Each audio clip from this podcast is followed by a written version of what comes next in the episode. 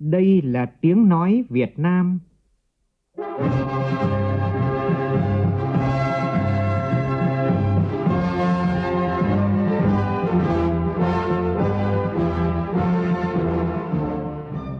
là tiếng nói Việt Nam, phát thanh từ Hà Nội, thủ đô nước Cộng hòa xã hội chủ nghĩa Việt Nam.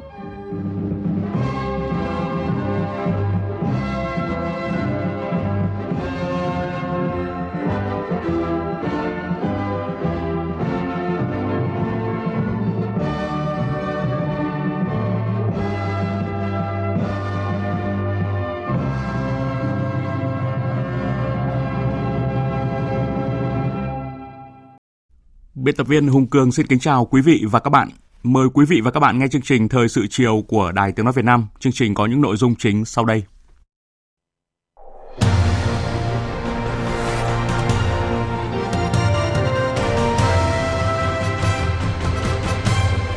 Chủ trì hội nghị đôn đốc giải ngân vốn đầu tư công và thực hiện chương trình phục hồi và phát triển kinh tế xã hội.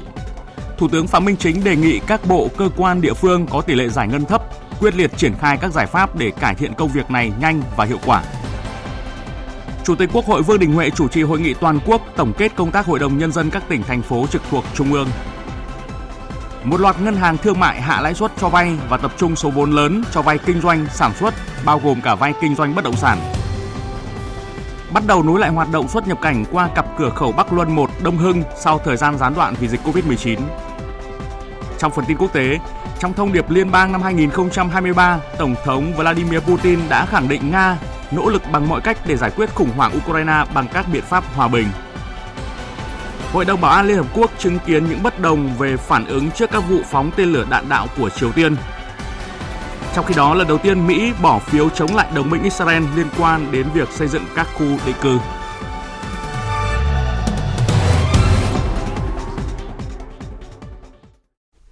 Bây giờ là nội dung chi tiết. Thưa quý vị và các bạn, chiều nay tại trụ sở Trung ương Đảng, Tổng Bí thư Nguyễn Phú Trọng đã tiếp đoàn đại biểu cấp cao Đảng Phong trào cánh tả thống nhất do Tổng Bí thư Miguel Mejia, Bộ trưởng Chính sách Hội nhập khu vực Cộng hòa Dominica dẫn đầu thăm và làm việc tại Việt Nam từ ngày 18 tháng 2 đến ngày 26 tháng 2. Tổng Bí thư Nguyễn Phú Trọng nhiệt liệt chào mừng đồng chí Tổng Bí thư Miguel Mejia dẫn đầu đoàn đại biểu cấp cao Đảng MEU thăm làm việc tại Việt Nam hoan nghênh các kết quả tích cực đạt được trong các cuộc hội đàm, trao đổi và làm việc với các cơ quan tổ chức Việt Nam.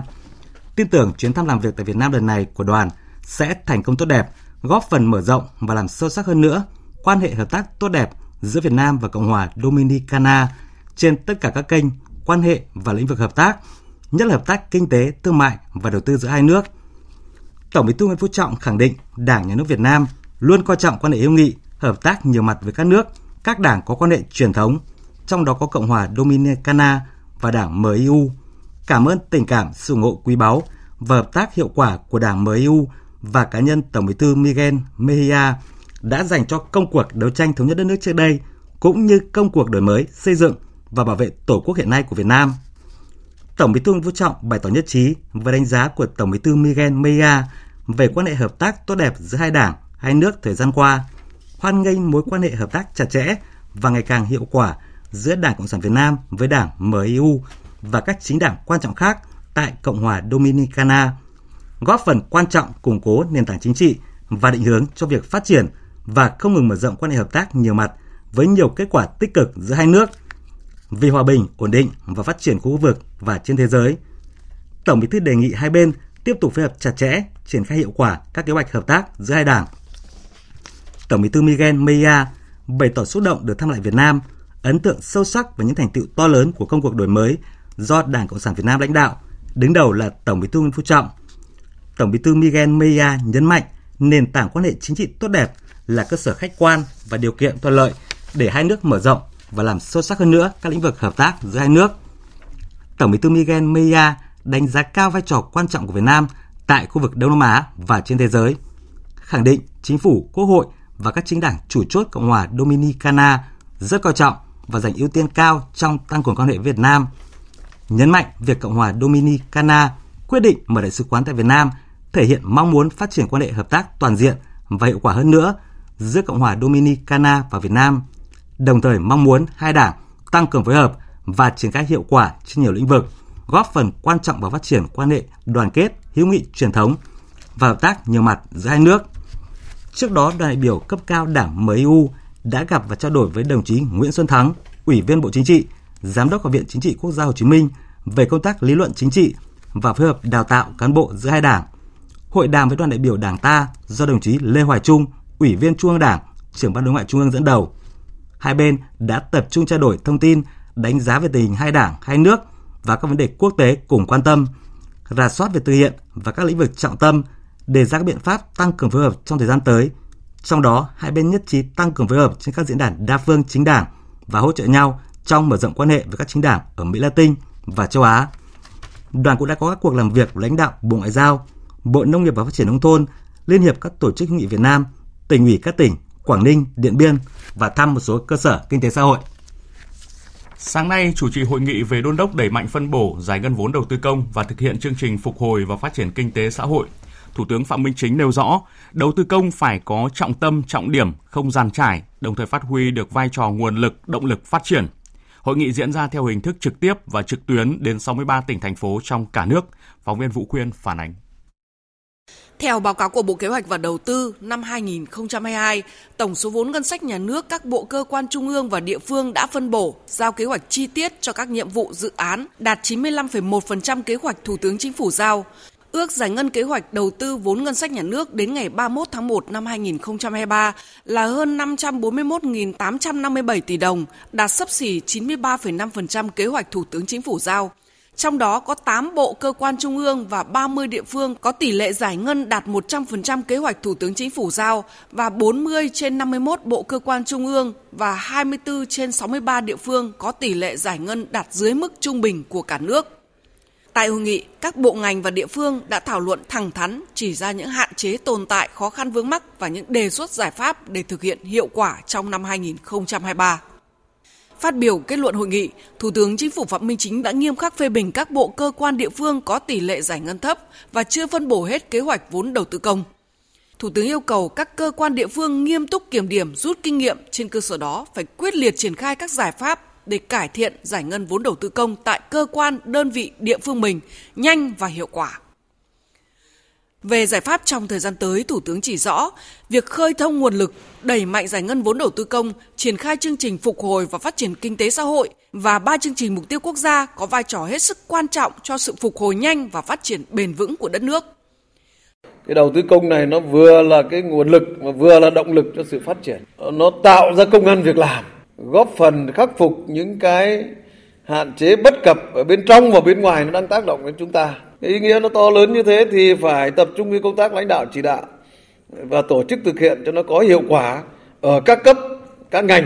Bám sát vào các cái nghị quyết của đảng, nghị quyết của quốc hội, của chính phủ, để trên cơ sở đấy các đồng chí vận dụng sáng tạo linh hoạt ở các địa phương các cấp, các ngành. Đề cao cái tính kỷ luật, kỷ cương và cái sự nêu gương của cán bộ các cấp bám sát và nhận diện, đánh giá đúng cái tình hình với quyết tâm cao, nỗ lực lớn, hành động quyết liệt, có trọng tâm, trọng điểm,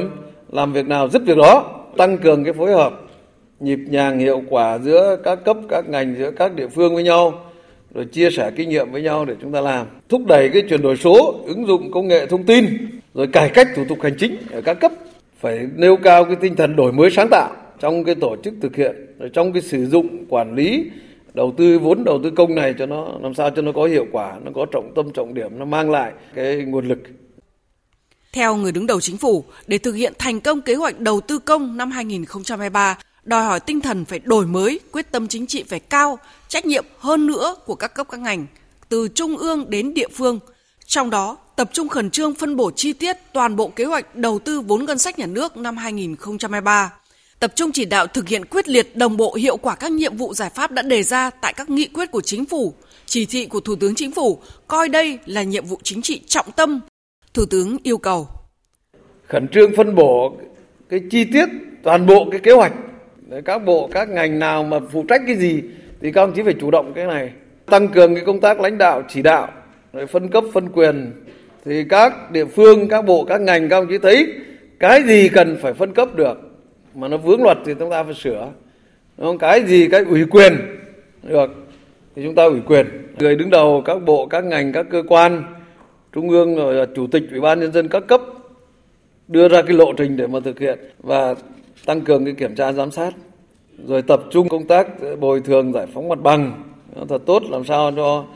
nhanh kịp thời nhưng mà không phát sinh những cái rắc rối mới làm sao đảm bảo cho người dân cái nơi ở mới này phải tốt hơn hoặc bằng cái nơi ở cũ cho người ta? Nâng cao cái chất lượng công tác lựa chọn tư vấn trong giai đoạn chuẩn bị đầu tư chuẩn bị dự án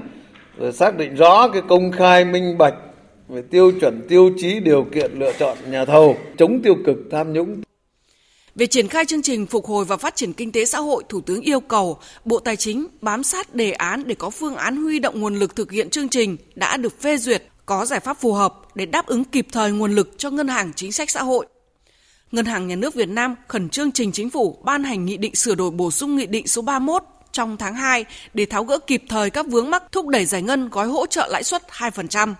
Bộ Tài chính phối hợp với các bộ cơ quan địa phương giả soát tổng hợp tình hình phân bổ chi tiết, giải ngân nguồn vốn của chương trình trong kế hoạch vốn đầu tư nguồn ngân sách nhà nước năm 2023. Các bộ cơ quan địa phương triển khai ngay các dự án đầu tư đã đủ thủ tục, bảo đảm đúng tiến độ chất lượng theo yêu cầu. Với những dự án còn lại, khẩn trương hoàn thiện thủ tục gửi Bộ Kế hoạch và Đầu tư để tổng hợp trình chính phủ báo cáo Ủy ban Thường vụ Quốc hội đối với số vốn 14.151 tỷ đồng còn lại – chịu trách nhiệm trước chính phủ, thủ tướng chính phủ trong trường hợp không được phân bổ do không đáp ứng được đúng thời hạn quy định. Về ba chương trình mục tiêu quốc gia, Thủ tướng yêu cầu khẩn trương ban hành ba văn bản hướng dẫn thực hiện còn lại, cần đổi mới cách nghĩ, cách làm, xây dựng chính sách dự án có trọng tâm trọng điểm, không giàn trải và phù hợp với đặc thù riêng của từng địa phương. Chiều nay, Thủ tướng Phạm Minh Chính, trưởng ban chỉ đạo nhà nước các công trình dự án quan trọng quốc gia, trọng điểm ngành giao thông vận tải, chủ trì phiên họp thứ tư của ban chỉ đạo. Hội nghị được thực hiện theo hình thức trực tiếp kết hợp với trực tuyến giữa đầu cầu trụ sở chính phủ với 39 tỉnh thành phố trực thuộc trung ương đang có công trình dự án quan trọng quốc gia trọng điểm ngành giao thông vận tải. Tin của phóng viên Vũ Khuyên. Tại phiên họp, Ban chỉ đạo đã ra soát đánh giá tình hình thực hiện từng dự án thuộc lĩnh vực đường bộ, đường sắt và hàng không, trong đó đối với các dự án đường bộ, Hiện nay cả nước có 32 dự án dự án thành phần đang thực hiện chuẩn bị đầu tư, 24 dự án dự án thành phần đang triển khai thi công. Đối với đường sắt có các dự án đường sắt đô thị thành phố Hà Nội và thành phố Hồ Chí Minh. Về hàng không, có dự án xây dựng cảng hàng không quốc tế Long Thành và dự án xây dựng nhà ga hành khách T3 cảng hàng không quốc tế Tân Sơn Nhất. Sau phiên họp Ban chỉ đạo lần thứ ba, Thủ tướng Chính phủ đã làm việc với các địa phương và bộ ngành liên quan, kiểm tra việc triển khai các dự án, đã chỉ đạo về quy hoạch, chất lượng, tiến độ, kịp thời chỉ đạo tháo gỡ các khó khăn vướng mắc. Các bộ ngành địa phương đã nỗ lực quyết liệt trong tổ chức triển khai, tập trung giải quyết các vướng mắc liên quan. Kết quả đến nay cơ bản đáp ứng các kế hoạch đề ra các địa phương đã thực hiện giải phóng mặt bằng dự án cao tốc Bắc Nam phía Đông giai đoạn 2021-2025, cơ bản đáp ứng yêu cầu khởi công. Nhiều địa phương đã bàn giao mặt bằng vượt yêu cầu. Bộ Giao thông Vận tải đã hoàn thành các thủ tục đầu tư để khởi công đồng loạt 12 dự án thành phần thuộc dự án cao tốc Bắc Nam giai đoạn 2 vào ngày 1 tháng 1 vừa qua đến nay đã ký hợp đồng toàn bộ các gói thầu để tổ chức thi công đồng loạt theo đúng nghị quyết của chính phủ. Cuối năm 2022 đã đưa vào khai thác đoạn Cam Lộ La Sơn, thông xe kỹ thuật đoạn Mai Sơn, quốc lộ 45, Vĩnh Hảo, Phan Thiết và Phan Thiết Dầu Dây. Tổng công ty Cảng hàng không Việt Nam và thành phố Hồ Chí Minh đã khởi công dự án nhà ga hành khách T3 và tuyến đường kết nối Cảng hàng không quốc tế Tân Sơn Nhất. Hôm nay tại thành phố Hạ Long, tỉnh Quảng Ninh, Ủy ban Thường vụ Quốc hội tổ chức hội nghị toàn quốc tổng kết công tác Hội đồng Nhân dân các tỉnh, thành phố trực thuộc Trung ương năm 2022 và triển khai kế hoạch công tác năm 2023. Chủ tịch Quốc hội Vương Đình Huệ chủ trì hội nghị. Đồng chủ trì hội nghị có Ủy viên Bộ Chính trị, Thường trực Ban Bí thư Võ Văn Thưởng, Ủy viên Bộ Chính trị, Phó Chủ tịch Thường trực Quốc hội Trần Thanh Mẫn, Ủy viên Trung ương Đảng, Phó Thủ tướng Chính phủ Trần Lưu Quang, Ủy viên Trung ương Đảng, Bí thư tỉnh ủy Quảng Ninh, Chủ tịch Hội đồng Nhân dân tỉnh Quảng Ninh Nguyễn Xuân Ký. Cùng tham dự còn có lãnh đạo các ủy ban, quốc hội. Hội nghị có sự tham gia của hơn 270 đại biểu là Thường trực Hội đồng Nhân dân 63 tỉnh, thành phố của cả nước. Phản ánh của nhóm phóng viên Lê Tuyết, Trường Giang. Theo Chủ tịch Hội đồng nhân dân thành phố Hà Nội Nguyễn Ngọc Tuấn, Thường trực Hội đồng nhân dân thành phố đã thường xuyên nghiên cứu, tiếp thu các kinh nghiệm, cách làm hiệu quả của Quốc hội, Ủy ban Thường vụ Quốc hội, tham khảo cách làm của một số tỉnh thành phố để tiếp tục đổi mới, cải tiến hoạt động giám sát theo hướng bản lĩnh, thẳng thắn, thực chất, khoa học, hiệu quả, bám sát các quy định của luật và tình hình thực tiễn của thành phố để giải quyết các vấn đề. các quy định các chế tài trong việc thực hiện các kết luận giám sát và đây cũng là vấn đề rất thực tiễn đặt ra rất hiệu quả xem xét để chuyển các cơ quan chức năng như ủy ban kiểm tra, thanh tra và các cơ quan điều tra xem xét xử lý đối với các vi phạm nghiêm trọng. Việc thực hiện các kết luận giám sát cũng là tiêu chí để cơ quan tổ chức xem xét, đánh giá cán bộ cũng như là trong cái việc xem xét, đánh giá thi đua khen thưởng.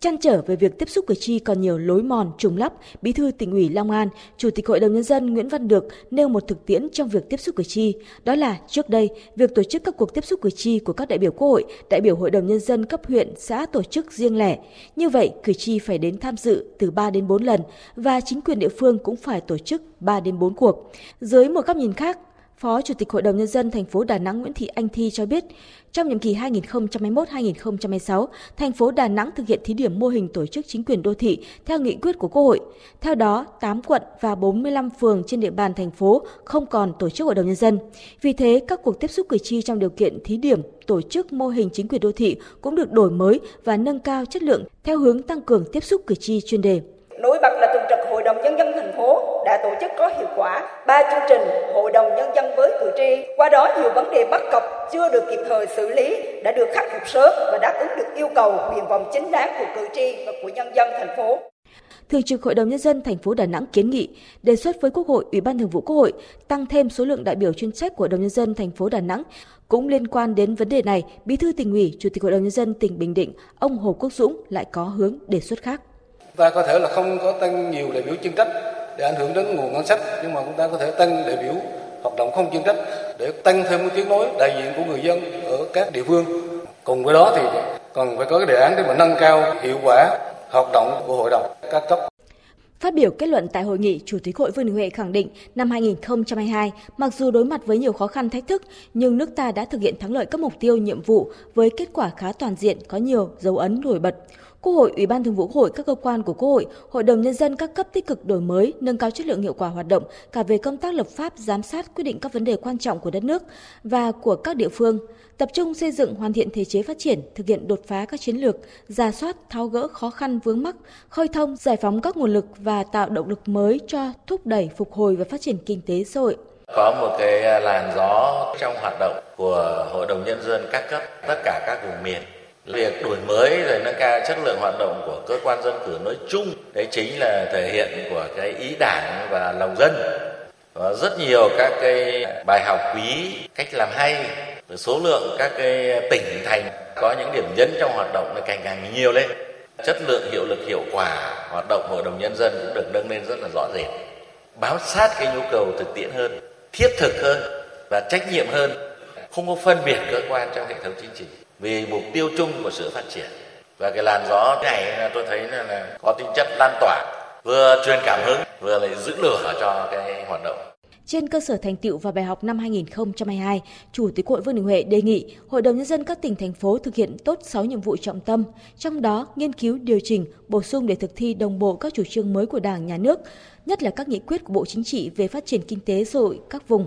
Xây dựng và tổ chức chương trình giám sát năm 2023 phù hợp chặt chẽ và hiệu quả, làm tốt nhiệm vụ kiểm soát quyền lực ở địa phương, phòng chống tham nhũng tiêu cực lãng phí. Đặc biệt năm 2023, Quốc hội và Hội đồng Nhân dân sẽ lấy phiếu tín nhiệm đối với những người do Quốc hội, Hội đồng Nhân dân bầu hoặc phê chuẩn. Bộ Chính trị vừa ban hành quyết định số 96 về việc lấy phiếu tín nhiệm đối với các chức danh, chức vụ lãnh đạo quản lý trong hệ thống chính trị. Đề nghị Hội đồng Nhân dân tổ chức tốt thực hiện quy định số 96 các văn bản Quốc hội và Ủy ban Thường vụ Quốc hội với nhận thức lấy phiếu tín nhiệm là công việc trọng tâm của nhiệm vụ trọng tâm, từ đó xây dựng kế hoạch và các giải pháp khả thi cụ thể để tiến hành nghiêm túc, tránh hình thức và chiếu lệ. Chủ tịch Quốc hội cũng yêu cầu nâng cao hơn nữa vai trò trách nhiệm, năng lực, uy tín của đại biểu Hội đồng Nhân dân các cấp gắn chặt với nâng cao chất lượng hoạt động của các tổ đại biểu Hội đồng Nhân dân, đổi mới cơ chế kiểm tra giám sát hoạt động của các đại biểu Hội đồng Nhân dân, xử lý nghiêm các trường hợp sa sút về phẩm chất chính trị, vi phạm kỷ luật đảng, vi phạm pháp luật không còn xứng đáng với sự tin tưởng của cử tri và nhân dân địa phương.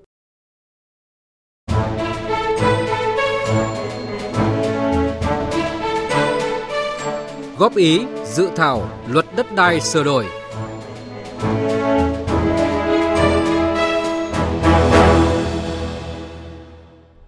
Thưa quý vị và các bạn, chiều nay tại Hà Nội, Ủy ban Trung ương Mặt trận Tổ quốc Việt Nam và Liên hiệp các hội khoa học kỹ thuật Việt Nam tổ chức hội nghị lấy ý kiến các tổ chức thành viên, một số tổ chức xã hội và các chuyên gia, nhà khoa học và dự án luật đất đai sửa đổi. Bí thư Trung ương Đảng, Chủ tịch Ủy ban Trung ương Mặt trận Tổ quốc Việt Nam Đỗ Văn Chiến, Phó Chủ tịch Quốc hội Nguyễn Đức Hải, Phó Thủ tướng Chính phủ Trần Hồng Hà, Chủ tịch Liên hiệp các hội khoa học kỹ thuật Việt Nam Phan Xuân Dũng chủ trì hội nghị. Phóng viên Lại Hoa phản ánh. Một trong những nội dung được nhiều ý kiến thảo luận là vấn đề khắc phục tình trạng khai thác giá trị đất đai phục vụ cho lợi ích riêng, lợi ích cá nhân, lợi ích nhóm, ngăn chặn hiện tượng tham nhũng chính sách, lợi dụng chính sách đất đai để làm giàu cho cá nhân. Nguyên chủ nhiệm Ủy ban pháp luật của Quốc hội Phan Trung Lý nêu ý kiến. Cần phải có quy định về việc sử dụng đất của các doanh nghiệp cổ phần hóa theo hướng tách giá trị đất ra khỏi giá trị doanh nghiệp. Doanh nghiệp cổ phần hóa phải thực hiện nghĩa vụ tài chính về đất đai như những doanh nghiệp khác. Doanh nghiệp cổ phần hóa chỉ được sử dụng đất phục vụ cho hoạt động sản xuất kinh doanh theo các phương án sử dụng đất đã được duyệt. Nếu trong trường hợp chuyển đổi mục đích khác đi thì phải thu hồi đất và đấu thầu đấu giá lại. Liên quan đến các trường hợp sử dụng đất thực hiện dự án đầu tư thông qua thỏa thuận về quyền sử dụng đất, nguyên Phó Chủ tịch Ủy ban Trung ương Mặt trận Tổ quốc Việt Nam Ngô Sách Thực cho rằng dự án luật chưa thể chế hết tinh thần nghị quyết 18 của Trung ương. Nghị quyết 18 có nêu rõ là tiếp tục thực hiện cơ chế tự thỏa thuận đất giữa người dân với doanh nghiệp trong chuyển nhượng quyền sử dụng đất và quy định cơ chế góp vốn quyền sử dụng đất điều chỉnh lại đất đai đối với các dự án phát triển chỉnh trang đô thị khu vực dân cư nông thôn. Hai cái điểm này trong nghị quyết 18 đều nêu. Và hiện nay ý kiến này đều mong muốn thể chế. Phải thấy được cái mặt ưu điểm của tự thỏa thuận ờ, sử dụng đất trong các dự án vừa qua. Và bởi vậy trong giai đoạn này thì phải nghiên cứu nên có một điều khoản chuyển tiếp của cái việc mà cho tự thỏa thuận này. Dự án luật đất đai sửa đổi tiếp tục quy định về miễn tiền sử dụng đất, tiền thuê đất đối với đồng bào dân tộc thiểu số trong các trường hợp sử dụng đất để thực hiện chính sách nhà ở, đất ở đối với người có công với cách mạng, hộ nghèo, gia đình chính sách, cá nhân là dân tộc thiểu số ở vùng có điều kiện kinh tế xã hội đặc biệt khó khăn, vùng biên giới, hải đảo. Tuy nhiên, Phó Chủ tịch Hội đồng Dân tộc của Quốc hội Quảng Văn Hương còn băn khoăn khó khăn nhất trong cái việc sửa đổi luật đất đai này do cái tác động của cái điều kiện tự nhiên kinh tế xã hội của vùng miền núi của đồng bào dân tộc số. Ở đây là cái chúng ta thấy rất rõ về ờ, tính chất phức tạp, đa dạng của địa hình, của khí hậu, của thiên tai, mưa lũ, rồi quy mô, chất lượng của cái nguồn tài nguyên về đất, về nước, về rừng. Thì như vậy để xác định được các yếu tố để đưa ra một cái bộ luật mà phù hợp với năm ba dân tộc thiểu số thì chắc chắn sẽ rất là khó. Nghiên cứu những cái này để khi luật đưa ra, nó giải quyết được cơ bản. Phát biểu tại hội nghị, Phó Thủ tướng Trần Hồng Hà nhấn mạnh quản lý đất đai là vấn đề hết sức rộng lớn, quan trọng, bao quát tất cả các lĩnh vực. Có thể coi luật đất đai là đạo luật gốc trong quản lý nhà nước về đất đai, đặc biệt là tiền đề để phát triển kinh tế xã hội đồng thời bày tỏ mong muốn các ý kiến đi thẳng vào các chương điều chưa thật sự khả thi đối với chính sách mà nghị quyết trung ương ban hành thì tập trung góp ý để làm sao chính sách đó được thể chế một cách đầy đủ, đủ điều kiện pháp lý thực hiện và người dân nào đọc cũng hiểu và áp dụng thực hiện liên quan đến việc giải phóng mặt bằng đi liền với hỗ trợ tái định cư được thể hiện trong dự án luật, Phó Thủ tướng Trần Hồng Hà nêu rõ quan điểm. Đó là làm sao sau quá trình thu hồi đất thì người dân được hưởng các lợi ích mang lại từ các dự án phát triển. Trong từng dự án, trong từng chính sách thì người dân phải được hưởng cùng với quá trình dự án đấy. Sau khi tái định cư thì người dân có điều kiện sống tốt hơn, điều kiện sinh kế tốt hơn. Người dân được hưởng các cái quyền lợi từ các dự án phát triển. Thưa quý vị, trong dự thảo luật đất đai sửa đổi đang được lấy ý kiến rộng rãi của nhân dân, có một điểm đáng chú ý là bỏ quy định khung giá đất, thay vào đó quy định cụ thể về nguyên tắc định giá đất phù hợp với giá thị trường. Việc bỏ khung giá đất xác định theo giá thị trường được xem là bước đột phá lớn trong lĩnh vực quản lý sử dụng đất, tạo nên thay đổi căn bản về các vấn đề kinh tế trong chính sách pháp luật về đất đai. Góp ý vào dự thảo luật, người dân đồng tình với quy định này nhưng lo ngại khi bỏ khung giá đất sẽ khiến giá đất tăng lên, tiền đền bù giải phóng mặt bằng cũng tăng và đặc biệt rất khó để xác định theo giá thị trường. Ghi nhận của phóng viên Quang Huy. Dự thảo luật đất đai sửa đổi đã bỏ quy định khung giá đất, đồng thời sửa đổi quy định về bảng giá đất và giá đất cụ thể, cũng như thành lập hội đồng thẩm định giá đất. Tuy nhiên, liên quan đến vấn đề này, hiện vẫn còn nhiều băn khoăn chuyên gia kinh tế trưởng của Ngân hàng Đầu tư và Phát triển Việt Nam, tiến sĩ Cấn Văn Lực và ông Hoàng Văn Cường, Phó hiệu trưởng Trường Đại học Kinh tế Quốc dân Hà Nội góp ý. Liên quan đến cái khung giá đất đang băn khoăn hai chuyện. Chuyện thứ nhất là khung giá đất ở đây của chúng ta, đây là khung giá đất của từng lô đất một hay là từng khu một. Nếu từng lô một có khả thi không? Bởi vì trong khi mà chúng ta lại mong muốn là cái khung này sẽ được cập nhật hàng năm. Vậy thì đối với từng lô một có làm được hay không? Hay là ta chỉ quyết định khung giá cho từng khu một thay vì lô đất? Đây là một điểm tôi cho rằng vô cùng quan trọng vì nó liên quan đến tính khả thi chúng ta triển khai thực hiện sau này. Ý thứ hai mà doanh nghiệp rất mong muốn là khung này sẽ được điều chỉnh hàng năm. Thế nhưng mà nó có khả thi hay không với cái nguồn lực của chúng ta, với cách làm của chúng ta? Tôi chỉ đề nghị là chỗ này chúng ta nên bỏ quy định tại cái khoản 3 điều 55 nói về cái giá cụ thể đi. Bỏ hẳn thì không cần sao cả khoản 4 có nói rồi khoản 4 chính phủ quy định cụ thể về phương pháp nguyên tắc định giá như vậy là giá cụ thể thì dựa vào các phương pháp nguyên tắc định giá này tìm giá cụ thể Ngoài ra, nhiều người dân và doanh nghiệp lo ngại bỏ khung giá đất, xác định sát giá thị trường thì nghĩa vụ đóng thuế hàng năm của người dân và doanh nghiệp sẽ tăng lên. Ông Nguyễn Đăng Quang, Tổng Giám đốc Công ty Cổ phần Định giá và Dịch vụ Tài chính Việt Nam kiến nghị. Chúng tôi muốn kiến nghị làm thế nào để trong các luật trong đó có điều chỉnh là giá đất trên hợp đồng không liên quan đến việc tính thuế của các tổ chức hộ gia đình cá nhân khi mà chuyển nhượng quyền sử dụng đất bởi vì khi mà dính dáng đến cái nghĩa vụ tiền thuế phải trả thì cái giá trị trên hợp đồng có khả năng là sẽ được điều chỉnh làm thế nào để có thể là người ta tránh né cái phần thuế này. Để đưa bảng giá đất sát với giá thị trường, theo các chuyên gia, cần thành lập một hội đồng định giá độc lập để hỗ trợ xây dựng bảng giá đất, thẩm định lại kết quả xác định giá đất, điều chỉnh khi có biến động. Tuy nhiên, Phó giáo sư tiến sĩ Ngô Chí Long, Phó Chủ tịch Hội đồng Khoa học và Đào tạo, Trường Đại học Thành Đông, thì Hội đồng thẩm định giá cần đảm bảo độc lập theo tinh thần nghị quyết số 18 của Trung ương. Giá đất sẽ do các tổ chức cơ quan chuyên nghiệp về định giá đất dựa trên tiêu chuẩn định giá tài sản để tiến hành thực hiện định giá đất. Thì theo tôi nghĩ nó là một nghề nghiệp có tính chuyên môn rất là cao, chuẩn mực, có tiêu chuẩn đạo đức, có tiêu chuẩn hành nghề, không bị sự ép buộc của bất kỳ một bên phía nào, không sự ép buộc về mặt tài chính. Dự thảo luật đất đai sửa đổi liên quan đến nội dung bỏ khung giá đất vẫn đang tiếp tục được lấy ý kiến của người dân đến ngày 15 tháng 3 năm 2023. Thời sự VOV nhanh, tin cậy, hấp dẫn. Thưa quý vị và các bạn, nhằm thúc đẩy hợp tác kinh tế thương mại giữa hai nước Việt Nam Séc, tạo thêm cơ hội tiếp xúc, trao đổi thông tin giữa doanh nghiệp hai bên, chiều nay tại Hà Nội, Liên đoàn Thương mại và Công nghiệp Việt Nam VCCI phối hợp cùng với Đại sứ quán Cộng hòa Séc tại Việt Nam và Liên đoàn Công nghiệp Cộng hòa Séc tổ chức diễn đàn doanh nghiệp Việt Nam Séc. Phóng viên Nguyễn Hằng thông tin. Trong những năm gần đây, quan hệ kinh tế thương mại giữa Việt Nam và Liên minh châu Âu nói chung, Cộng hòa Séc nói riêng có những bước phát triển rất tích cực. Năm 2022, tổng kim ngạch thương mại giữa Việt Nam với Cộng hòa Séc đạt hơn 828 triệu đô la Mỹ, tăng 12,65% so với cùng kỳ năm 2021. Hiện Cộng hòa Séc có 41 dự án đầu tư trực tiếp còn hiệu lực tại Việt Nam với tổng vốn đầu tư đăng ký 92,39 triệu đô la Mỹ, đứng thứ 49 trong tổng số 139 quốc gia và vùng lãnh thổ có đầu tư trực tiếp tại Việt Nam. Các tham luận tại diễn đàn nhận định, mặc dù quan hệ kinh tế thương mại giữa hai nước có nhiều cải thiện, song các mặt hàng xuất khẩu từ Séc sang Việt Nam cũng như Việt Nam sang Séc còn rất khiêm tốn, đòi hỏi cả hai bên cần nỗ lực hơn nữa trong thời gian tới. Chính vì vậy, theo Chủ tịch VCCI Phạm Tấn Công, Thông qua sự kiện này, doanh nghiệp Việt Nam và Cộng hòa Séc sẽ chủ động tích cực kết nối, tìm ra các lĩnh vực cơ hội hợp tác mới cũng như các đối tác tin cậy để góp phần củng cố hơn nữa quan hệ tốt đẹp giữa hai bên. Cộng hòa Séc cũng luôn coi trọng mối quan hệ với Việt Nam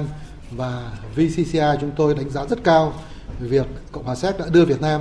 quốc gia duy nhất trong khu vực Đông Nam Á, vào danh sách 12 nước thị trường chủ chốt ưu tiên về ngoại thương như đã công bố trong chiến lược xuất khẩu của Cộng hòa Séc. Séc cũng là một trong những nước EU đầu tiên phê chuẩn hiệp định bảo hộ đầu tư Việt Nam EU và cũng đang hỗ trợ thúc đẩy để 15 nước EU còn lại sớm phê chuẩn hiệp định này.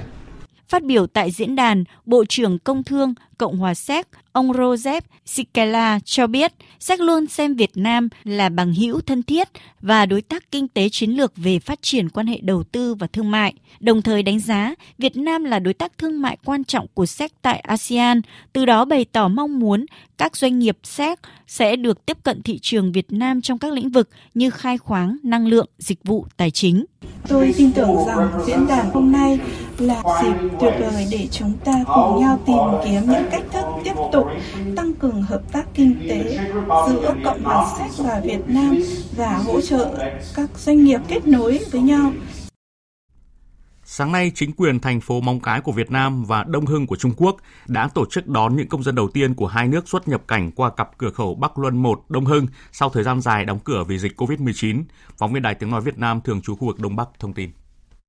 Khoảng hơn 7 giờ sáng, những công dân Trung Quốc đầu tiên làm thủ tục nhập cảnh vào Việt Nam đã được đại diện chính quyền thành phố Móng Cái đón tặng hoa. Đây là những người Trung Quốc sang Việt Nam công tác, thăm thân hoặc là cư dân biên giới sang tham quan thành phố Móng Cái sau thời gian dài hoạt động xuất nhập cảnh bị gián đoạn do dịch bệnh. Cũng trong sáng nay, đại diện thành phố Đông Hưng Trung Quốc tổ chức đón khoảng 20 công dân Việt Nam sang tìm hiểu, trao đổi với các đối tác kinh doanh và tham quan thành phố Đông Hưng trong ngày. Chị Đoàn Thị Nam và Nguyễn Thị Phương Thảo, thành phố Móng Cái cho biết. Cảm xúc rất là vui khi sau 3 năm dịch Covid thì đầu tiên đó là đi tìm lại những người bạn hoặc là những người mối hàng ngày xưa để mà làm việc và cũng rất lâu rồi không được gặp mọi người bởi vì là không biết rằng là ở bên ông Hưng có uh, thay đổi như thế nào sau 3 năm. Sắp tới sẽ có rất nhiều thay đổi và và đó cũng chính là bước đệm phát triển du lịch xuất nhập khẩu. Ông Đỗ Văn Tuấn, Phó Chủ tịch Ủy ban nhân dân thành phố Móng Cái, tỉnh Quảng Ninh cho biết, trong buổi sáng nay có khoảng 70 người xuất nhập cảnh qua cửa khẩu Bắc Luân 1, thành phố Móng Cái, trong đó chủ yếu là người nhập cảnh.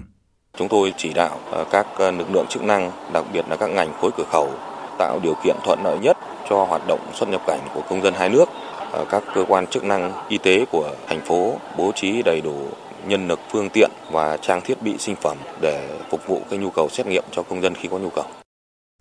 Ngân hàng nhà nước sẽ có biện pháp xử lý nghiêm trong trường hợp phát hiện nhân viên, đơn vị kinh doanh ép khách hàng mua bảo hiểm và tổ chức tín dụng chịu hoàn toàn trách nhiệm trước pháp luật đối với hành vi này. Đây là thông báo vừa được Ngân hàng Nhà nước gửi tới các cơ quan báo chí về việc tổ chức tín dụng cung ứng dịch vụ liên quan đến bảo hiểm.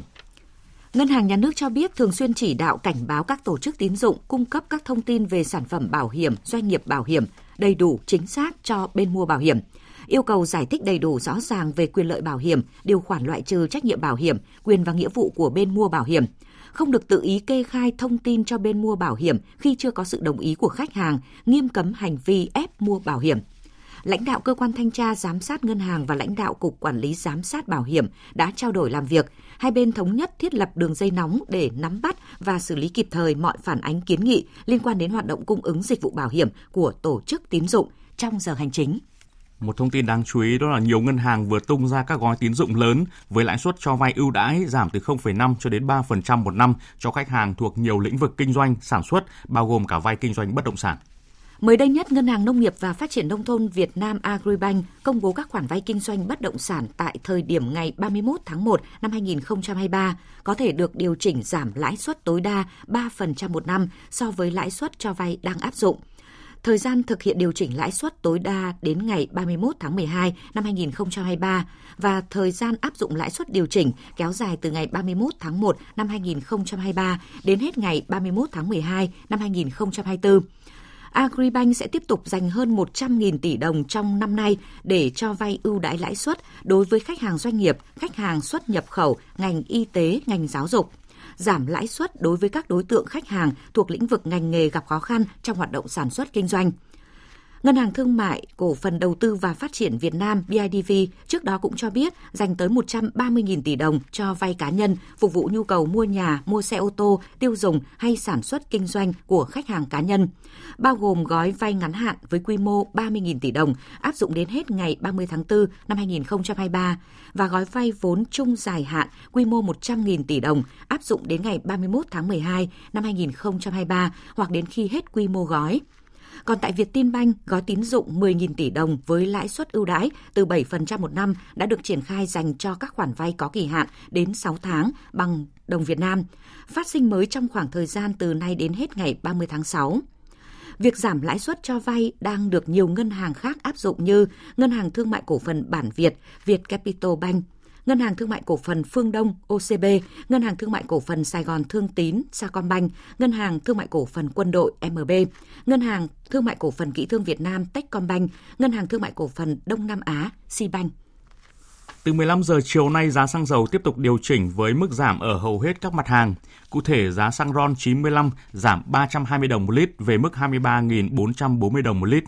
Xăng E5 RON 92 cũng giảm 320 đồng một lít về mức 22.540 đồng một lít. Các mặt hàng dầu tiếp tục giảm giá, trừ dầu ma rút. Mỗi lít dầu diesel giảm 700 đồng một lít xuống 20.860 đồng một lít. Dầu hỏa giảm 750 đồng một lít xuống 20.840 đồng một lít và dầu ma rút tăng 620 đồng một kg, lên mức 14.250 đồng một kg. Quả cam sành bán tại vườn ở khu vực đồng bằng sông Cửu Long hiện đang rớt giá thảm hại, chỉ khoảng 1.000 đến 2.000 đồng một kg.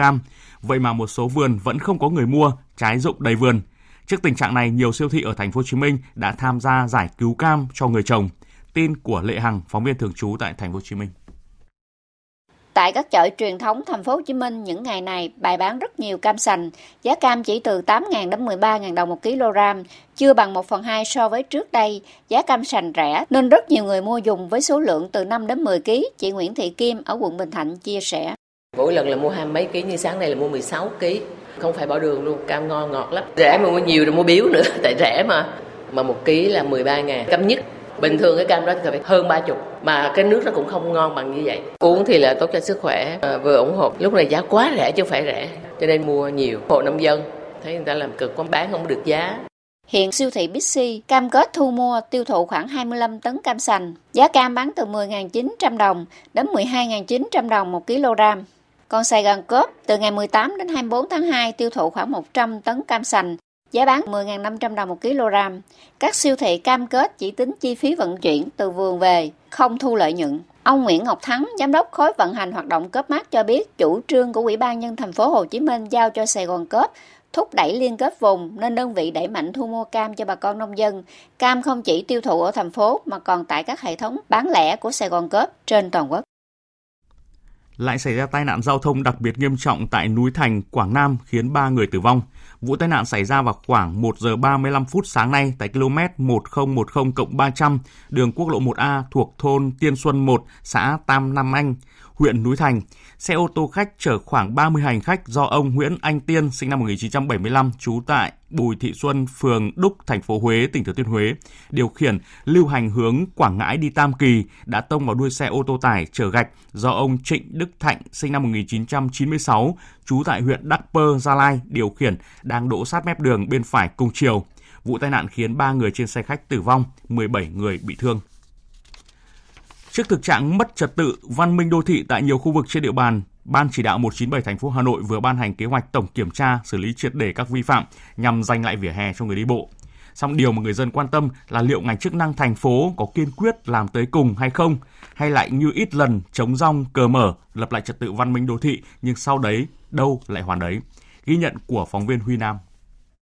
thành phố Hà Nội đặt ra trong đợt tổng kiểm tra lần này là phát hiện xử lý 100% hành vi vi phạm trên lĩnh vực trật tự an toàn giao thông đô thị công cộng để tạo tính răn đe, kiên quyết xóa bỏ các điểm hè phố lòng đường bị chiếm dụng trái phép để làm nơi kinh doanh buôn bán, trông giữ phương tiện, trả lại nguyên trạng hè phố với phương châm giành lại vỉa hè phong quang sạch đẹp cho người đi bộ. Quyết tâm trong chỉ đạo là điều thấy rõ, Song vấn đề mà dư luận quan tâm là ngành chức năng thành phố có biến được văn bản thành hiện thực trên mỗi con đường ngõ phố hay không. Bởi không ít lần Hà Nội ra quân rầm rộ, nhưng sau một thời gian đâu lại vào đấy. Ông Trần Văn Xuân, người dân phường Đồng Tâm, quận Hai Bà Trưng nêu ý kiến. Cái việc mà lập lại trật tự vỉa hè lòng đường rất là cần thiết. Những năm trước đây thì, thì cứ lập lặp đi lặp lại nhiều lần kiểu bắt cóc bỏ đĩa việc này làm người dân mất niềm tin và tôi mong rằng năm nay và những năm tiếp theo thì cái việc này nó sẽ không xảy ra nữa mà sẽ được à, làm quyết liệt hơn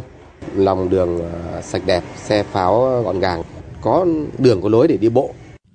Bức xúc của ông Trần Văn Xuân cũng là nỗi thất vọng chung của nhiều người dân thủ đô về trật tự văn minh đô thị trên địa bàn thành phố.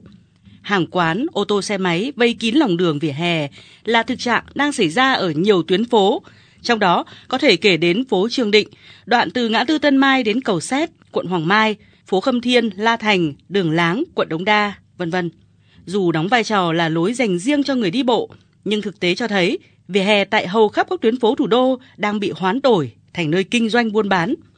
Ông Hà Anh Tuấn, Phó Chủ tịch Ủy ban nhân dân quận Đống Đa cho biết. Đối với cả những cái khu vực vẫn còn những cái tình trạng à, tái vi phạm, quận cũng đã giao các cái đơn vị chức năng thuộc Ban chỉ đạo 197 quận cùng với Ban chỉ đạo 197 các phường tiếp tục thực hiện ký cam kết đối với các cái trường hợp mà có cái trường hợp tái vi phạm thì kết hợp việc đó là kiểm tra và xử phạt vi phạm hành chính để đảm bảo cái hiệu quả của pháp luật. Tiếp theo sẽ là một số thông tin thời tiết.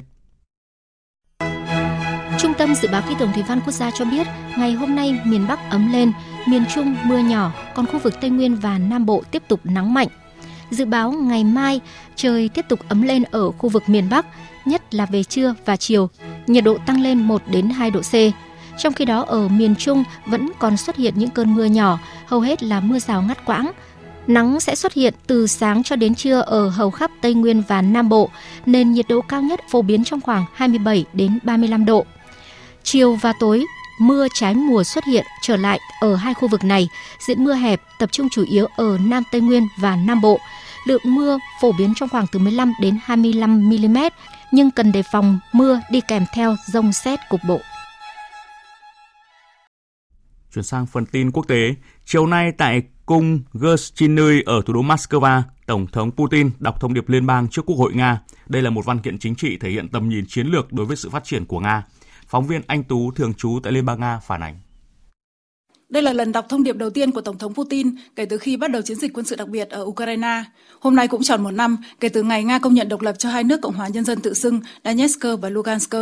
Thông điệp của Tổng thống là bài phát biểu tổng kết lại toàn bộ tình hình trong suốt thời gian qua. Ông điểm lại tất cả nguyên nhân dẫn đến chiến dịch quân sự đặc biệt ở Ukraine hiện nay, kể từ khi xảy ra bất ổn ở nước này vào năm 2014. Ông cáo buộc phương Tây đã cung cấp vũ khí cho Ukraine suốt trong thời gian qua và gần đây công khai thừa nhận về việc trang bị cho Ukraine để giành lại các khu vực ly khai Donbass bằng sức mạnh.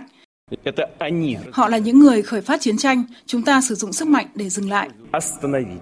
Về tình hình kinh tế đất nước, ông khẳng định các trừng phạt của phương Tây đã không làm sụp đổ được nền kinh tế. Năm ngoái, GDP của Nga giảm 2,1%, thấp hơn rất nhiều so với dự đoán trước đó. Nga được mùa với hơn 150 triệu tấn ngũ cốc và lúa mì,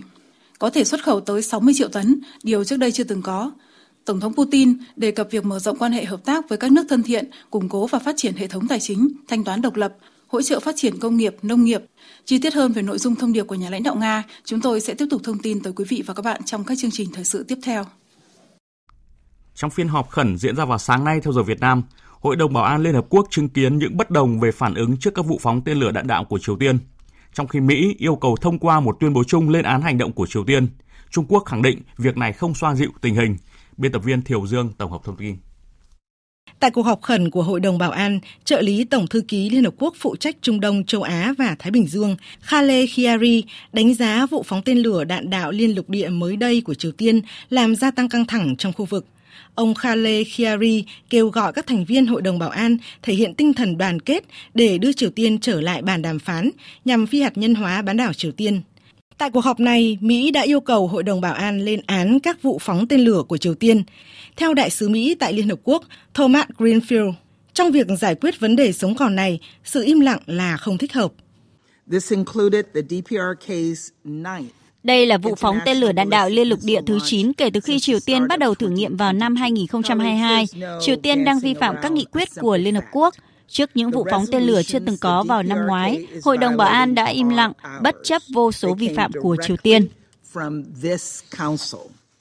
Tuy nhiên, đề xuất này vấp phải sự phản đối của Trung Quốc. Phó đại sứ Trung Quốc tại Liên Hợp Quốc Đới Binh cho rằng các cuộc họp lặp đi lặp lại và việc kêu gọi áp dụng thêm các biện pháp trừng phạt đối với Triều Tiên không xoa dịu tình hình, cũng như không mang lại những ý tưởng mới có lợi cho việc giải quyết vấn đề.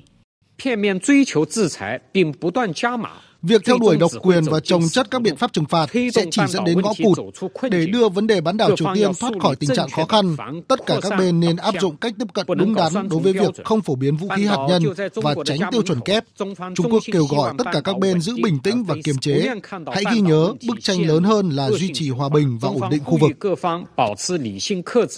Sự bất đồng giữa các quốc gia thành viên của Hội đồng Bảo an phản ánh sự khác biệt trong cách tiếp cận giải quyết vấn đề Triều Tiên hiện nay. Trong khi Mỹ và các đồng minh trừng phạt Triều Tiên, Trung Quốc và Nga kêu gọi tăng cường ngoại giao, phá vỡ bế tắc. Trong tuyên bố mới nhất, Tổng thư ký Liên Hợp Quốc Antonio Guterres lấy làm tiếc về sự chia rẽ đã ngăn cản cộng đồng quốc tế hành động trước các vụ thử tên lửa đạn đạo của Triều Tiên, cũng như các mối đe dọa khác đối với hòa bình và an ninh trên toàn thế giới. Ông Antonio Guterres kêu gọi hành động giảm căng thẳng trên bán đảo Triều Tiên để bán đảo này là một khu vực hợp tác. Trong một diễn biến khác, Hội đồng Bảo an Liên Hợp Quốc vừa ra tuyên bố chính thức bày tỏ quan ngại sâu sắc và thất vọng trước việc Israel có kế hoạch xây dựng thêm và mở rộng các khu định cư ở bờ Tây. Đây là lần đầu tiên trong 6 năm qua một động thái chống lại Israel được thông qua tại Liên Hợp Quốc. Biên tập viên Đài Tiếng Nói Việt Nam tổng hợp thông tin. Tuyên bố chung được 15 thành viên Hội đồng Bảo an Liên Hợp Quốc tán thành. Tuyên bố nêu rõ, Hội đồng Bảo an phản đối mạnh mẽ tất cả các biện pháp đơn phương cản trở hòa bình, bao gồm việc Israel xây dựng và mở rộng các khu định cư, tịch thu đất đai của người Palestine để hợp pháp hóa các khu định cư bất hợp pháp và phá hủy các ngôi nhà của người Palestine, khiến dân thường Palestine phải di rời. Tuyên bố cũng kêu gọi tất cả các bên quan sát bình tĩnh, kiềm chế các lời lẽ kích động và hành động khiêu khích. Phản ứng trước tuyên bố này của Hội đồng Bảo an, phái viên của chính quyền Palestine tại Liên Hợp Quốc, ông Riyad Mansour nhấn mạnh. Hội đồng Bảo an một lần nữa bày tỏ sự phản đối rõ ràng một cách thống nhất và dứt khoát đối với các chính sách của Israel. Đây là tuyên bố tổng thống đầu tiên mà Hội đồng Bảo an thông qua về Palestine trong gần một thập kỷ. Đây cũng là lần đầu tiên Mỹ ủng hộ quyết định chống lại đồng minh Israel trong suốt 6 năm qua. Trước đó, vào tháng 12 năm 2016, chính quyền của Tổng thống Mỹ Obama đã bỏ phiếu trắng, tạo điều kiện để Hội đồng Bảo an thông qua một nghị quyết yêu cầu Israel ngừng xây dựng các khu định cư. Trong phiên họp lần này, Đại sứ Mỹ tại Liên Hợp Quốc Thomas Greenfield khẳng định Mỹ phản đối mạnh mẽ tuyên bố của Israel rằng họ sẽ thúc đẩy hàng nghìn đơn vị định cư và bắt đầu quá trình hợp pháp hóa chín tiền đồn ở khu bờ Tây. Các biện pháp đơn phương này làm trầm trọng thêm căng thẳng, làm tổn hại lòng tin giữa các bên và làm suy yếu triển vọng cho một giải pháp hai nhà nước. Về phần mình, văn phòng của Thủ tướng Israel Netanyahu mô tả tuyên bố chung của Hội đồng Bảo an là một chiều và chỉ trích Mỹ đã ủng hộ tuyên bố này. Ông Netanyahu cho rằng tuyên bố chung của Hội đồng Bảo an lẽ ra không nên được đưa ra và Mỹ không nên can dự vào vấn đề này.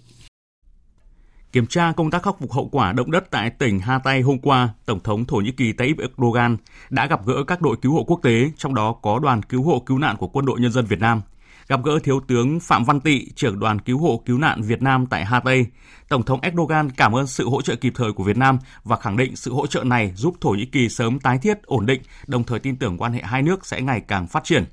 Trong khi đó, Ngoại trưởng Thổ Nhĩ Kỳ Mevlut Cavusoglu cũng vừa đăng tải một video trên tài khoản mạng xã hội để bày tỏ tình cảm tri ân đối với các quốc gia đã tham gia hỗ trợ nước này khắc phục hậu quả của vụ động đất, trong đó có Việt Nam. Tin của phóng viên Tuấn Nguyễn. Đoạn video có tiêu đề Người bạn trong ngày khó khăn ghi lại hình ảnh hoạt động của các đội cứu hộ nước ngoài và quốc kỳ của họ. Ngoại trưởng Thổ Nhĩ Kỳ đã gửi lời cảm ơn bằng tiếng Thổ Nhĩ Kỳ, tiếng Anh và nhiều ngôn ngữ của các quốc gia khác nhau đã gửi đoàn cứu nạn cứu hộ tới tham gia hoạt động nhân đạo tại Thổ Nhĩ Kỳ. Hình ảnh đoàn công tác Việt Nam khi đang tham gia hoạt động cứu hộ tại hiện trường cũng đã xuất hiện trong video clip với hai chữ cảm ơn bằng tiếng Việt. Ngoại trưởng Thổ Nhĩ Kỳ kết thúc đoạn video của mình với thông điệp Zor günlerden geçiyoruz ama đang trải qua những ngày tháng khó khăn. Tuy nhiên, tình yêu và sự đoàn kết mà Thổ Nhĩ Kỳ nhận được từ khắp nơi trên thế giới đã tiếp thêm sức mạnh cho người dân chúng tôi. Cảm ơn các bạn đã ở bên Thổ Nhĩ Kỳ. büyük bir güç veriyor. Var olsunlar. Theo hãng thông tấn Anadolu và Bộ Ngoại giao Thổ Nhĩ Kỳ, khoảng 5.753 người nước ngoài từ 67 quốc gia đã tham gia hoạt động cứu hộ trong các khu vực động đất ở Thổ Nhĩ Kỳ. Tính đến ngày 21 tháng 2, số người thiệt mạng trong trận động đất ở Thổ Nhĩ Kỳ đã lên tới hơn 41.000 người và hơn 115.000 người khác bị thương. Chính quyền Thổ Nhĩ Kỳ và các đội cứu hộ đã cứu sống 114.000 người ra khỏi các đống đổ nát Mưa lũ tiếp tục xảy ra ở nhiều quốc gia trên thế giới. Cơ quan Quản lý và Giảm nhẹ thiên tai quốc gia Mozambique cho biết cơn bão nhiệt đới Freddy có thể đổ bộ vào bờ biển nước này trong ngày mai. Cơn bão sẽ ảnh hưởng đến khoảng 70.000 người ở các tỉnh miền Trung và miền Nam với mưa và gió mạnh kèm theo rông bão nghiêm trọng. Tại New Zealand, trong bối cảnh công tác cứu trợ sau bão Gabriel đang tiếp tục được triển khai, nhiều quốc gia của quốc gia này có nguy cơ hứng chịu mưa lớn từ ngày 23 tháng 2. Trước đó, bão Gabriel đổ bộ đảo Bắc của New Zealand gây thiệt hại trên diện rộng và khiến ít nhất 11 người thiệt mạng. Còn tại Brazil, mưa lớn ở khu vực duyên hải đông nam nước này những ngày qua đã khiến ít nhất 36 người thiệt mạng, 40 người mất tích, hơn 2.000 người buộc phải rời bỏ nhà cửa để đến khu vực an toàn, trong khi đó cuộc sống của những người dân vùng lũ cũng đang bị ảnh hưởng nặng nề. Tiếp theo chương trình thời sự chiều nay sẽ là trang tin thể thao.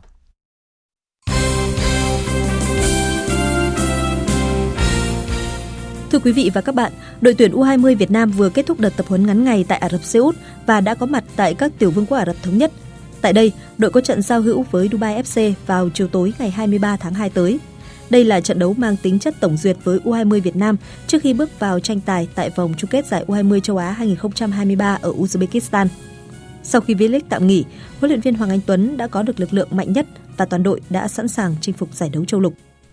Nằm trong quá trình chuẩn bị cho vòng loại giải Futsal châu Á 2024 dự kiến diễn ra vào tháng 10 năm nay, đội tuyển Futsal Việt Nam cũng vừa hoàn thành đợt tập luyện đầu tiên trong năm 2023. Kể từ vòng loại giải Futsal châu Á 2024, tất cả các đội tuyển sẽ được bốc thăm chia bảng và thi đấu một vòng loại duy nhất. Trước đây, vòng loại chia làm 4 khu vực gồm Đông Nam Á, Nam Á và Trung Á, Đông Á, Tây Á. Như vậy, đội tuyển Futsal Việt Nam có thể sẽ phải đương đầu với những đối thủ khác ngoài khu vực Đông Nam Á đội trưởng Trần Văn Vũ cho rằng trong đấu trường châu Á thì đội tuyển Futsal Việt Nam cũng để lại nhiều ấn tượng và cũng là một trong top 8 đội bóng mạnh. Vũ nghĩ đội tuyển Futsal Việt Nam cũng không bỡ ngỡ gì và Vũ hy vọng là tất cả đội tuyển Việt Nam cùng tự tin và tin vào bản thân của mình thì sẽ hoàn thành được mục tiêu. Còn khoảng 3 tháng nữa SEA Games 32 diễn ra, những võ sĩ kickboxing Việt Nam ở Trung tâm huấn luyện thể thao quốc gia Hà Nội đang miệt mài tập luyện chuẩn bị cho đại hội. Tại SEA Games 31, kickboxing Việt Nam thắng lớn khi giành 5 tấm huy chương vàng, còn ở SEA Games 32, toàn đội đặt mục tiêu giành từ 3 đến 4 huy chương vàng. Nguyễn Quang Huy là một trong số những võ sĩ được kỳ vọng giành thành tích cao nhất. Ở kỳ SEA Games 31, Quang Huy giành huy chương vàng hạng 60 kg, còn sắp tới đây, võ sĩ này chuyển xuống thi đấu hạng 57 kg. Anh chia sẻ. Áp lực rất lớn. Mình giành được huy chương vàng, bảo vệ được huy chương vàng thì nó càng khó hơn nên là em rất là quyết tâm để bảo vệ được ngôi vô địch của mình. Để chuẩn bị tốt nhất cho SEA Games 32, đầu tháng 3 tới đây, các võ sĩ sẽ được thử sức tại giải vô địch kickboxing toàn quốc tổ chức ở Gia Lai và có thêm một chuyến tập huấn nữa ở Campuchia.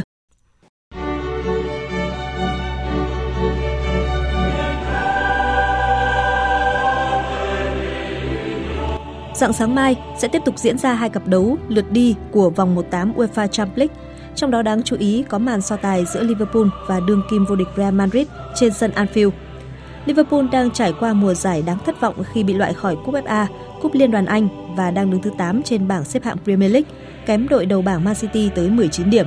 Vì vậy, mục tiêu quan trọng nhất của thầy trò huấn luyện viên Jurgen Klopp lúc này chính là Champions League. Chiến lược gia người Đức cho rằng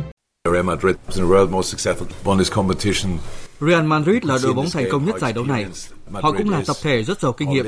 Họ phòng ngự tập thể tốt và rất giỏi tận dụng cơ hội tạo ra. Muốn vào tới trận chung kết, chúng tôi buộc phải loại họ. Chúng tôi và họ đều đã vô địch Champions League những năm gần đây. Chúng ta hãy chờ xem đội nào sẽ đi tiếp. Trong khi đó, Real còn nguyên cơ hội cạnh tranh danh hiệu La Liga, Cúp Nhà vua Tây Ban Nha và Champions League. Huấn luyện viên Carlo Ancelotti chia sẻ trước cuộc đối đầu với Liverpool. Chúng tôi cần phải chơi tốt với 100% khả năng trong suốt 90 phút.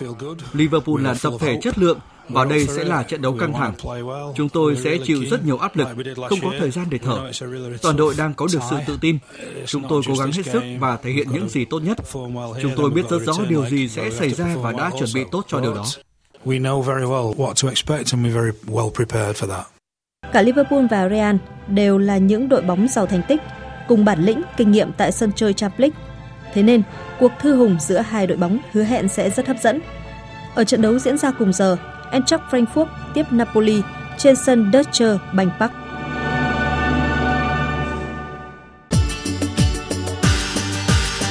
Dự báo thời tiết Phía Tây Bắc Bộ nhiều mây có mưa, mưa nhỏ rải rác, gió nhẹ, đêm và sáng trời rét, nhiệt độ từ 15 đến 24 độ, có nơi trên 24 độ. Phía Đông Bắc Bộ nhiều mây có mưa vài nơi, sáng sớm có nơi có sương mù và sương mù nhẹ. Riêng vùng núi có mưa, mưa nhỏ rải rác, gió Đông Bắc cấp 2, cấp 3, đêm và sáng trời rét, nhiệt độ từ 16 đến 24 độ, có nơi trên 24 độ. Khu vực từ Thanh Hóa đến Thừa Thiên Huế nhiều mây, phía Bắc có mưa vài nơi, sáng sớm có sương mù và sương mù nhẹ rải rác. phía Nam có mưa rải rác, gió Bắc đến Tây Bắc cấp 2, cấp 3, phía Bắc đêm và sáng trời rét, nhiệt độ từ 17 đến 24 độ. Khu vực từ Đà Nẵng đến Bình Thuận, phía Bắc nhiều mây có mưa, mưa rào rải rác, phía Nam có mây, đêm có mưa rào vài nơi, ngày nắng, gió Đông Bắc cấp 3, nhiệt độ từ 21 đến 27 độ, phía Nam có nơi từ 28 đến 31 độ, có nơi trên 31 độ. Tây Nguyên có mây, chiều tối và đêm có mưa rào vài nơi, ngày nắng, gió Đông Bắc cấp 2, cấp 3, nhiệt độ từ 16 đến 29 độ. Nam Bộ, chiều tối và đêm có mưa rào và rông vài nơi, ngày nắng, gió Đông Bắc cấp 2, cấp 3, nhiệt độ từ 21 đến 34 độ. Khu vực Hà Nội nhiều mây có mưa vài nơi, sáng sớm có nơi có sương mù và sương mù nhẹ. Gió Đông Bắc cấp 2, cấp 3, đêm và sáng trời rét, nhiệt độ từ 17 đến 24 độ. Dự báo thời tiết biển, Vịnh Bắc Bộ có mưa vài nơi, tầm nhìn xa trên 10 km, gió Đông Bắc cấp 4, cấp 5. Vùng biển từ Quảng Trị đến Quảng Ngãi, vùng biển từ Bình Định đến Ninh Thuận, có mưa vài nơi, từ gần sáng có mưa rào rải rác ở phía Nam. Tầm nhìn xa trên 10 km, giảm xuống 4 đến 10 km trong mưa, gió Đông Bắc cấp 5, riêng phía Nam cấp 6, giật cấp 7, cấp 8, biển động. Vùng biển từ Bình Thuận đến Cà Mau, không mưa, tầm nhìn xa trên 10 km, gió Đông Bắc cấp 6, giật cấp 7, cấp 8, biển động. Vùng biển từ Cà Mau đến Kiên Giang có mưa rào vài nơi, tầm nhìn xa trên 10 km, gió đông cấp 3, cấp 4. Khu vực Biển Đông có mưa vài nơi, tầm nhìn xa trên 10 km, gió Đông Bắc cấp 6, cấp 7, riêng vùng biển phía Đông Bắc có lúc cấp 8, giật cấp 9, cấp 10, biển động mạnh. Khu vực quần đảo Hoàng Sa thuộc thành phố Đà Nẵng và khu vực quần đảo Trường Sa thuộc tỉnh Khánh Hòa có mưa vài nơi, tầm nhìn xa trên 10 km, gió Đông Bắc cấp 6, cấp 7, giật cấp 8, cấp 9, biển động mạnh. Vịnh Thái Lan có mưa rào và rông vài nơi, tầm nhìn xa trên 10 km, gió nhẹ. Riêng phía Nam, gió Đông cấp 4, cấp 5.